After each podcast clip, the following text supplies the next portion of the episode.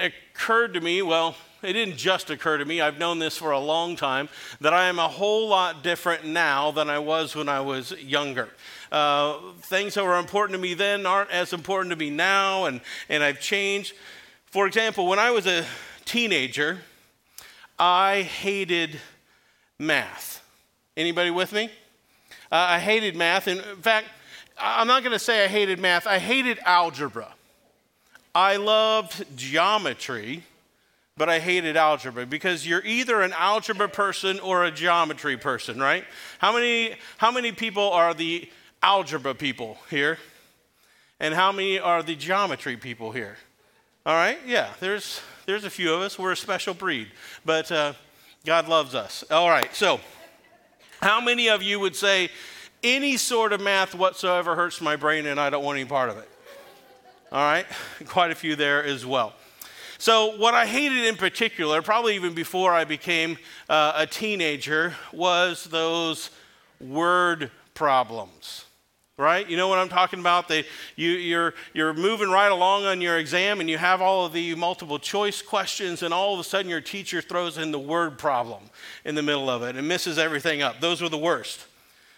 You know, you know the, those word problems. Ben has 25 pizzas and he eats 20 of them. What does he have now? He has diabetes. That's what he has. right? So anything that had to do with one of those uh, word problems or a logic problem would immediately bore me to death, but not today. And in fact, I'm kind of Mr. Logic now. In Carol and I's relationship, I'm Mr. Spock there. I'm, I'm, the logical ones and say, well, that doesn't, that's not, that doesn't make sense. Why would we do that? I don't get it. And uh, I've gotten so old that I've actually purchased a magazine with logic puzzles in it. That's old, right? Things that I would have cared less about when I was a teenager now intrigue me. In fact, I, I found out this week, there about 450 years before Christ walked the earth, there was a philosopher by the name of Zeno. And he was best known for mathematical paradoxes. And I know exactly what you're thinking. Mathematical paradoxes, yes! Finally, tell us more, Pastor Brian. Tell us more. I will. See, one of those paradoxes went something like this. Let's say Let's say there was a, a turtle here in church, and I invited him up to the platform uh, to preach, but I told him he can only come halfway and then he has to pause before he proceeds again. So let's say that turtle is there by those back doors and he's making his way forward and he has to pause halfway. So he's right there by Kenny and, and Sandy. There, he's, he's right about there and he has to pause, and then he can proceed again. And so then he, he makes it up by Randy or Ian here, and then he has to pause again. And then he has to come halfway, so maybe he's right over here, and then halfway, and then halfway, and then halfway. If he can only go halfway, the paradox says that he will never reach his destination. He'll get infinitely close, to the platform, but he will never, he will never quite reach it. For he always has half of the distance yet to, fu- to travel before he arrives. Now, we recognize that as a foolish argument because turtles can't preach, of course. But also, we know that at some point this turtle would come so close to the platform that we can't tell whether he's made it or not. There's no way for us to know whether he has reached his destination. And so the paradox sort of explains something that you and I know that we have been destined for as well. We have been destined for something greater than this world. We have been destined for, we have been created for heaven, not earth. And in heaven, we shall be glorified. We know that day will come when the image of God uh, will be completely restored in us, but that day isn't today, right? And I pray for you that it's not tomorrow either, because we know that in order to be completely glorified, you have to do that in heaven. And to be in heaven, you have to be dead, right? We know that we get closer and closer and closer to the day that we are going to be made perfect when, when we're released from our human imperfections and remade into the image of God. But we also know that in this life, we're not going to reach that goal. Now, we may get infinitely close, but the goal of glorification is reserved for the life that's to come not for the life that's here. Now, I mention this because we as Nazarenes believe in a doctrine that a lot of people confuse with glorification. Last week we read this verse, Second Thessalonians chapter 2 verse 13. It says this: "But we ought always to thank God for you, brothers loved by the Lord, because from the beginning God chose you to be saved through the sanctifying work of the Spirit and through the belief in truth. The sanctifying work of the Holy Spirit is that, that graceful work of the Spirit that restores our fallen nature with the image of God that has been created for us and in us. It isn't glorification, it, that's reserved for, for later, but it is step two in our journey with Jesus. Um, and this sanctifying work is really the cornerstone of why we are here. It's why we're part of the church of the Nazarene. It's who we are. Remember last week we said that the Holy Spirit was whom Jesus sent to work in and through us while we're here on earth. And part of what the Holy Spirit does is set us apart. He sanctifies us. In our denomination, we call that entire sanctification. And so you might think, well, why in the world did I mention a turtle or a glorification before before discussing sanctification? Well, it's because many people confuse those two. They confuse entire sanctification with glorification. So, this is in your notes if you want to write this down. Entire sanctification is not the final goal, but it's part of the process by which we reach that goal. And if we allow this ongoing work of grace in our lives, uh, we can point to Uh, we can point where it looks like we've arrived, where nobody can tell the difference. I mean, it looks like we've arrived, but we're still on the journey. There's still more for us. Many people here that Nazarenes believe in this, this doctrine, it's entire sanctification, and they confuse that with glorification because they believe that we can reach this state of perfection here on earth if you want to write this down, the, the, the sanctified person is not being made perfect or is not being made perfect, he's being made perfect. There's a difference there. Uh, it's, it's, not our final destination here on, on earth, it's a perfecting process for us absolute perfection is reserved for God and those who have been released from, from these mortal bodies and are now with God in heaven. Our doctrine about the sanctifying work of the Holy Spirit is not about reaching our final goal or the turtle reaching the platform or us reaching a glorified state in, in heaven. It's about the purification of our heart it's about what God does through grace after we're saved. And so you can write this down. Glorification is reserved for the saints who have died. Sanctification is for believers who are still alive. It's for us.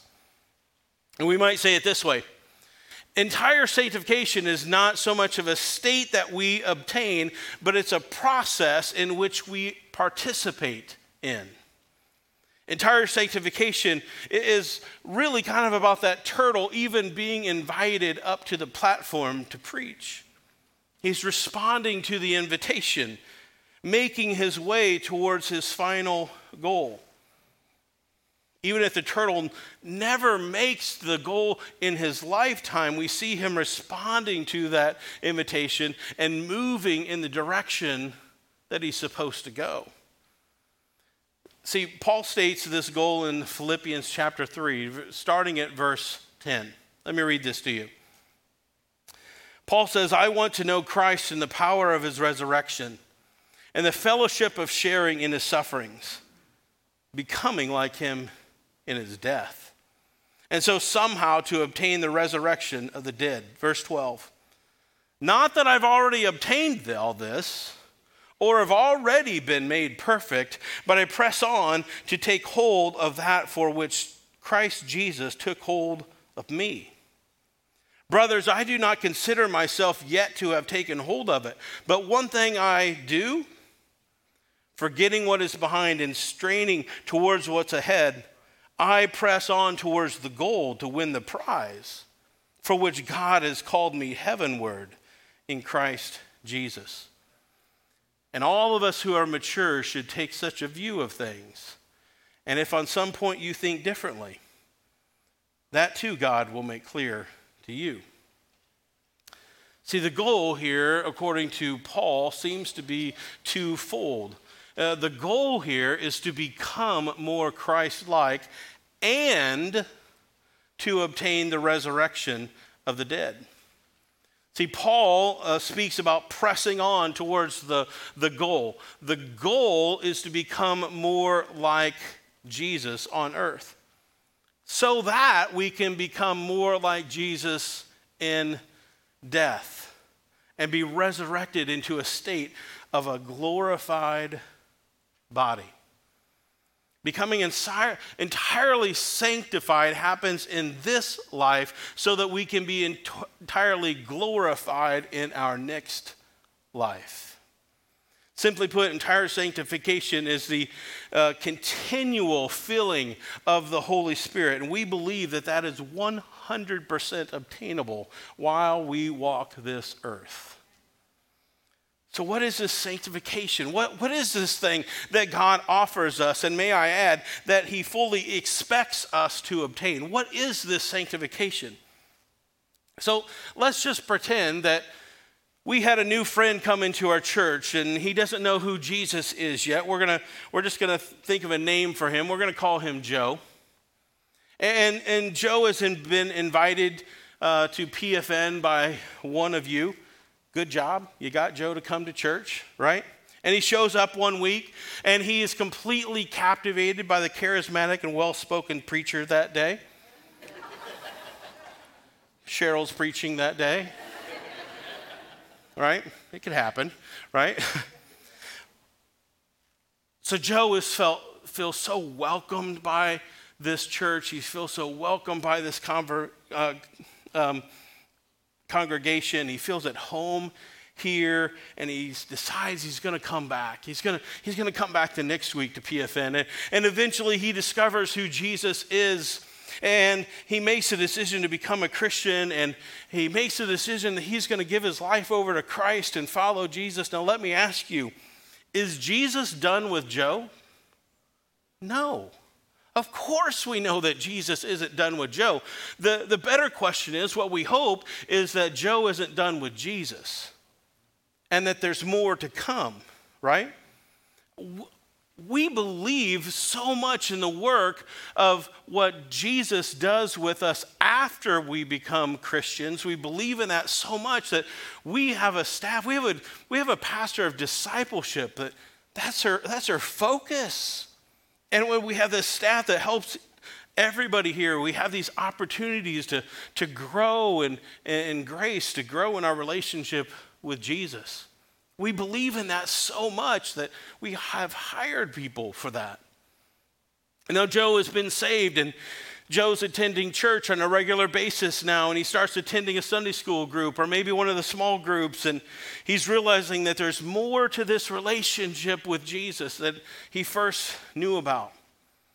He felt so great when he was saved, and, and that was wonderful. And eh, that moment, that salvation moment, was so great for him when he accepted his forgiveness and he knew that Jesus had pardoned him from his sins. And Joe now is seeing parts of his life that he's given over to Christ and Perhaps maybe it's an area of habits, or, or maybe it was an area of hurt, and a little bit here and a little bit there, and all these things are being turned over to Jesus, and his life is starting to change. And the more that Joe wants Jesus, though, the harder his former life seems to fight. And Joe has started to get a little bit tired of the sin cycle. And he finds himself feeling so bad because he falls into that sin trap and the old habits. Even though he's turned them over to, to Jesus, keep rearing their ugly head. And Joe may, starts doing something he knows that he shouldn't do, and then he feels bad about it, and he repents and he says he's sorry, and then before long, something else happens. And Joe feels bad about that, and other times, Joe even finds himself struggling with new things. And, and even though Joe knows that he's saved, he knows that he's saved, he thinks there's got to be more. There's got to be more here. If only God would free him from that pull of sin on his life. If only Joe could live a life completely set apart from worldly desires. See, Joe knows that there is this war that is raging inside of him. Joe knows that the old self has died and it's been replaced with a new creation. So he asks himself and he asks God, then why am I struggling? Why? Why can't I just have the life that I know I should have? Why do I do the things I don't want to do? Or why don't I do the things that I know I should do? What I just described could have been any number of us in this room. Joe sometimes feels guilty when he comes to church or he reads the Bible and he reads things like, Be holy because I am holy. Or, Be completely filled with the Holy Spirit and he thinks to himself, How? I don't, I, don't, I don't get it. I, I don't understand. I'm trying my best, but I feel like I always fall a little bit short. And maybe you're like Joe as well. You and Joe have a chance this morning. You, you can leave today, you can give up and say, Well, I, I guess there wasn't anything that Jesus can do. I guess I'm just always going to live uh, this way. Or or you can ask God to help you in the next step on your journey with Jesus.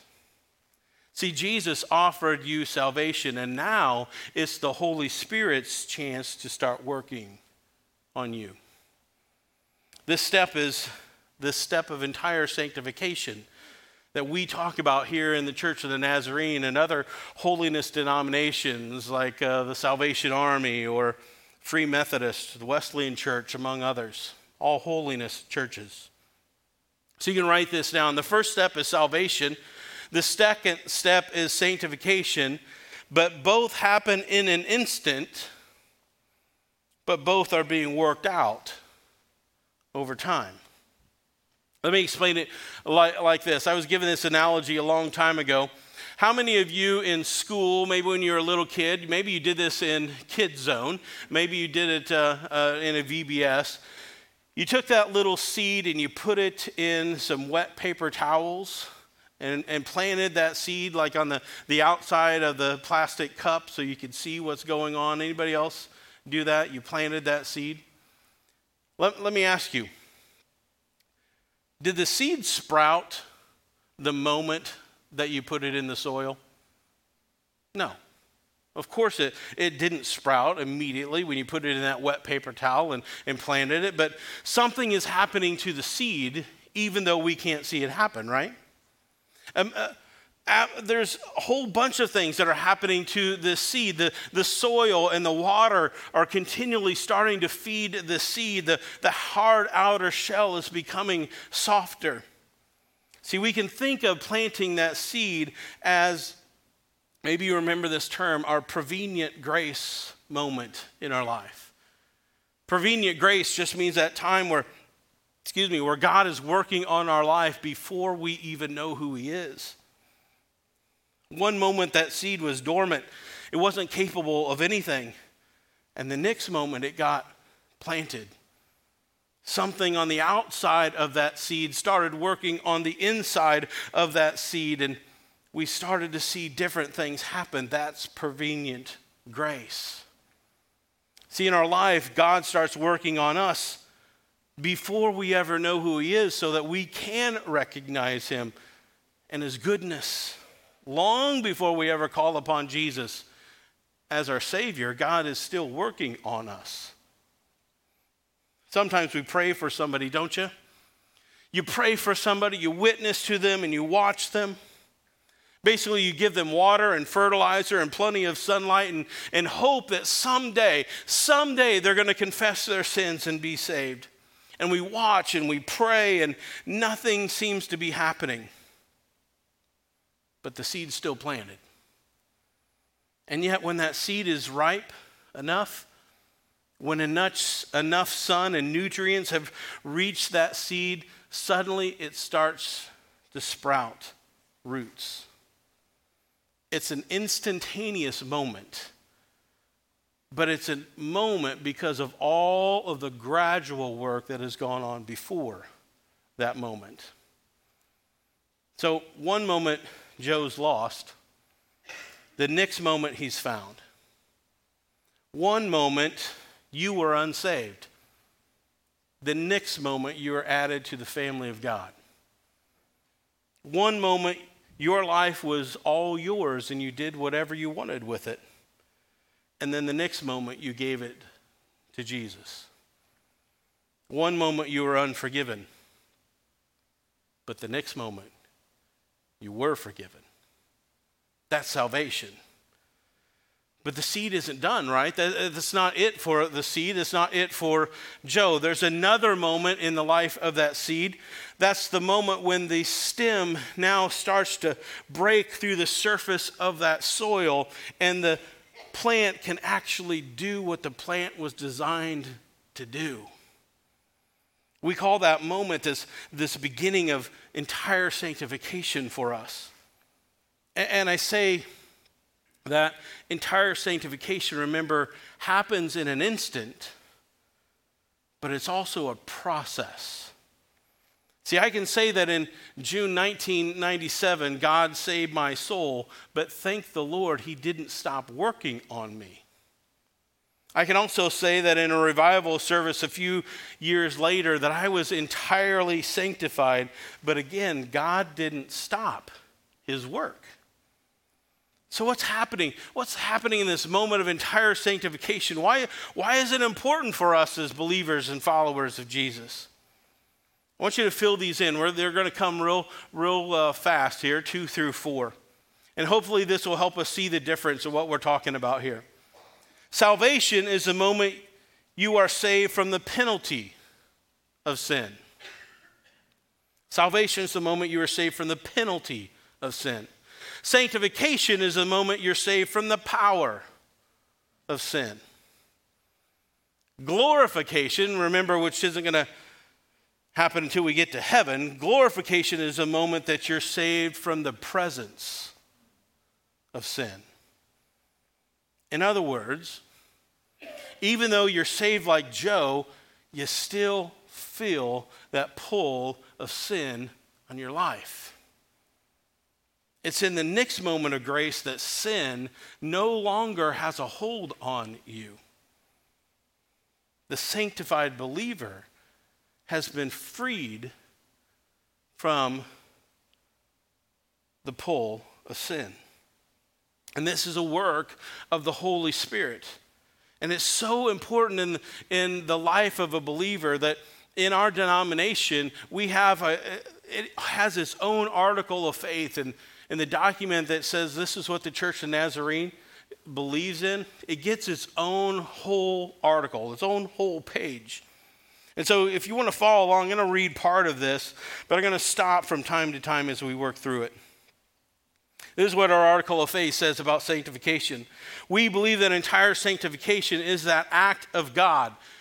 Notice it's not my act, it's not your act, it's something that God does on you, God does for you. It's a result of His grace. Sanctification is never about what we do for God, it's what God's Spirit has done for us. It goes on and says, subsequent to regeneration, which is a fancy way to say after our salvation, by which believers are made free from original sin or depravity and brought into a state of entire devotement to God and the holy obedience of love made perfect. See, the results of God's work in my life is that I am continually being made more into his image. But for that to happen, I have to be released from the bondage of sin and be made devoted to God.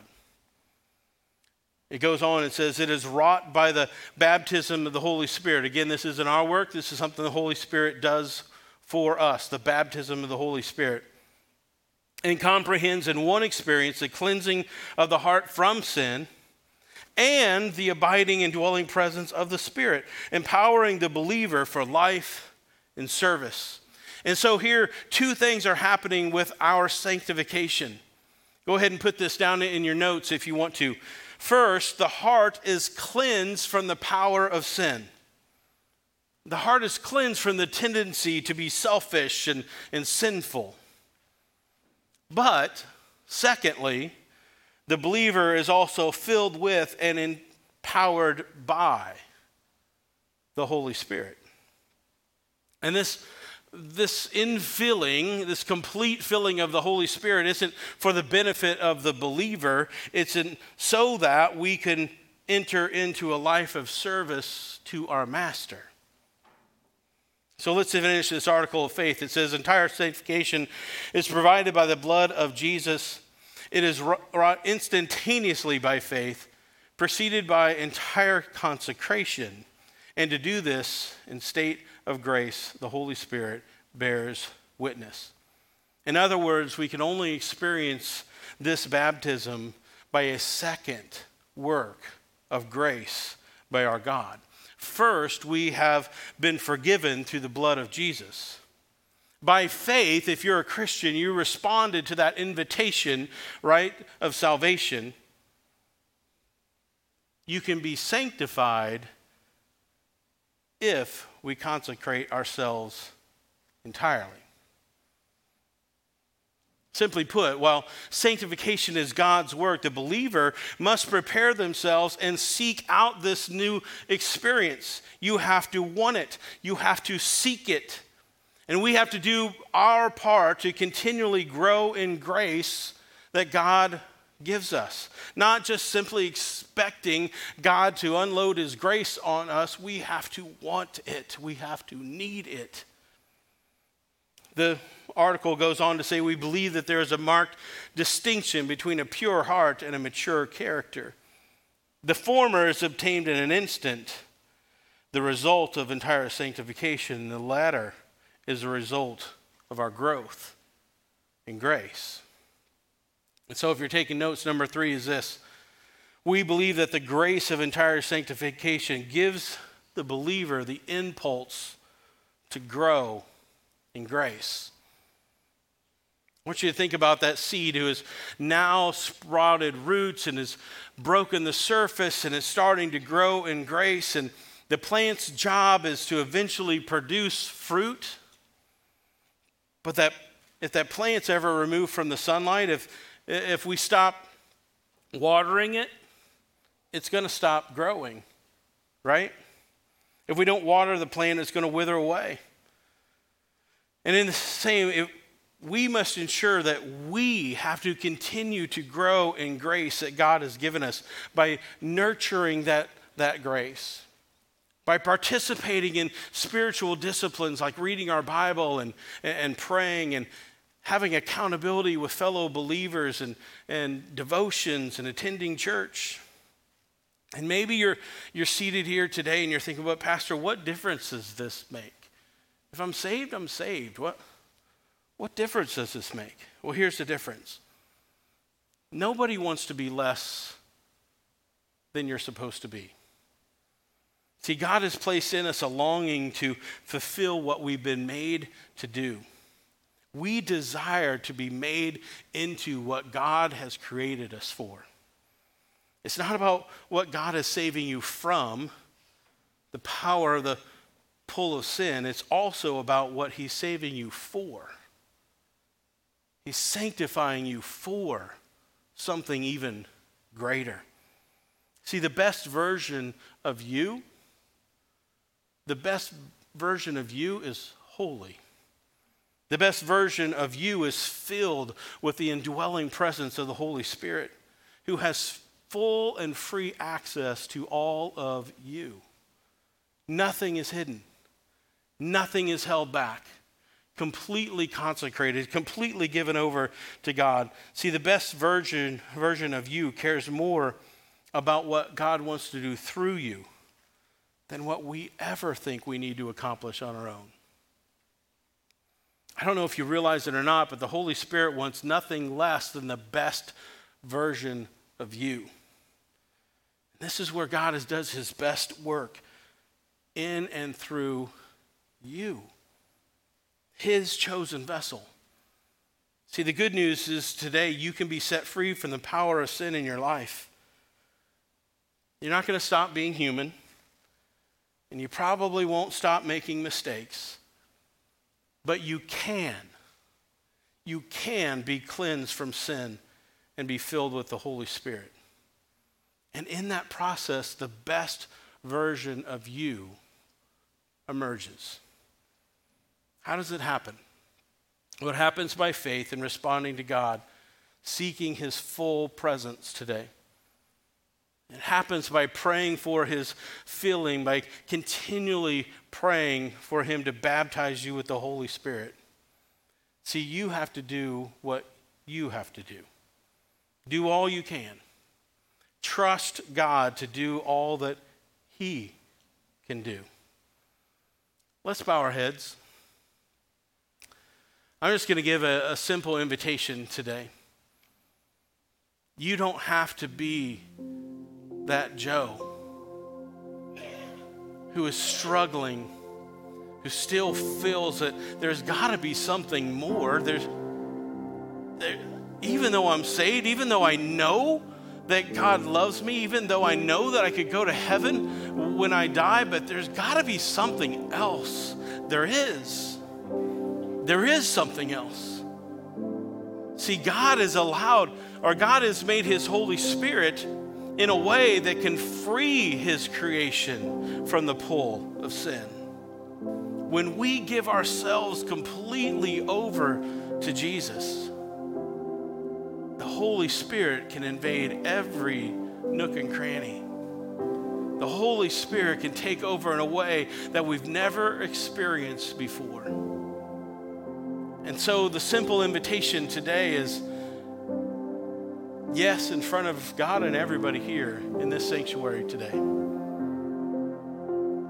If you need to experience that infilling of our Holy Spirit, if you need to just stop that pull of sin on your life, if you need to realize the best version of you that could ever be created, that only happens when the Holy Spirit has all of you and so, if you haven't given the Holy Spirit everything, yes, even that part of your life you want to keep hidden. If you haven't given the Holy Spirit every single part of you, then the simple invitation today is just to stand up where you are, come down to one of these altars.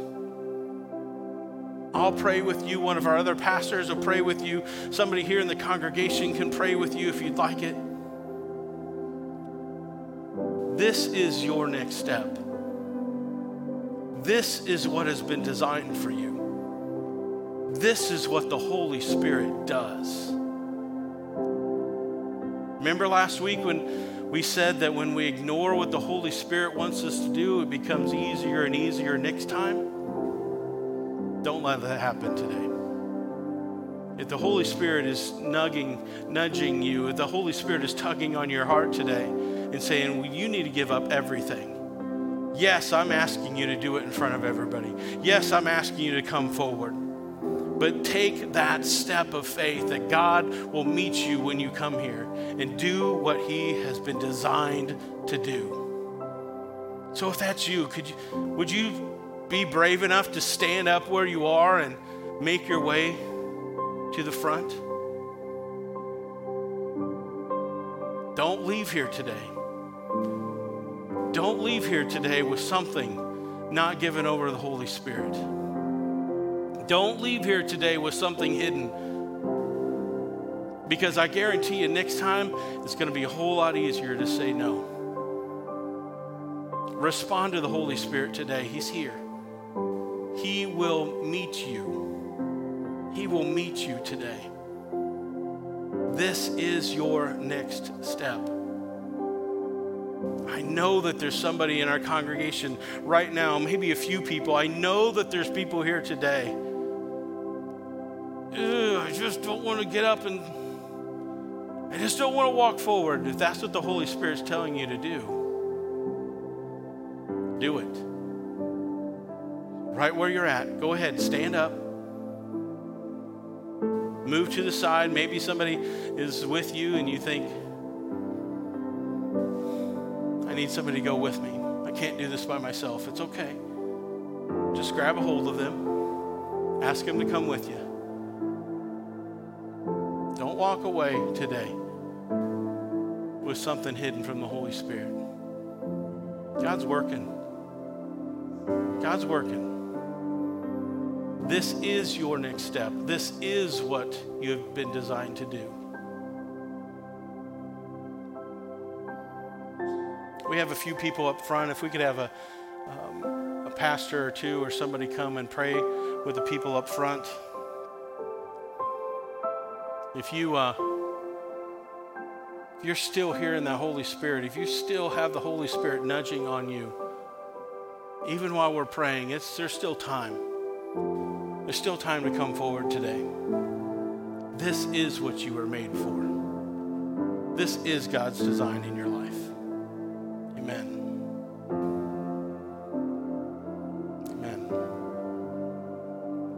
Heads and pray today.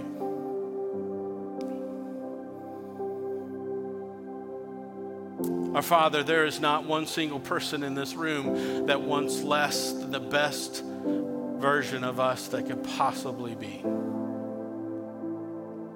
Lord, we, we put so much time and energy into our lives and in helping our lives and in uh, investing in our own lives that, Lord, the best thing that could possibly be done for us in this moment is just to come and say, I can't do this on my own. I can't. I've struggled, and I need you, Holy Spirit, to fill me completely today. I give you everything of me. There is nothing held back, Lord. For I know when I completely allow myself to be consecrated over to you, and your Holy Spirit invades me, and your Holy Spirit fills me to the, to the brim, then, Lord, then that that pull of sin in my life can be left behind. I don't have to walk out of this sanctuary feeling sin pulling me back to the former life. I don't have to. I don't have to give in to sin every day. Folks, whoever may have been telling you that you can't do anything about it, that in every day you're going to be sinning in, in word, action, or deed, you have been lied to. Because the Holy Spirit is beyond that. And our God is good, and He would never tell you, Be holy because I am holy, if that were not possible for you. So, Lord, here we are. We give you everything, Lord, to do what you want to do with our lives.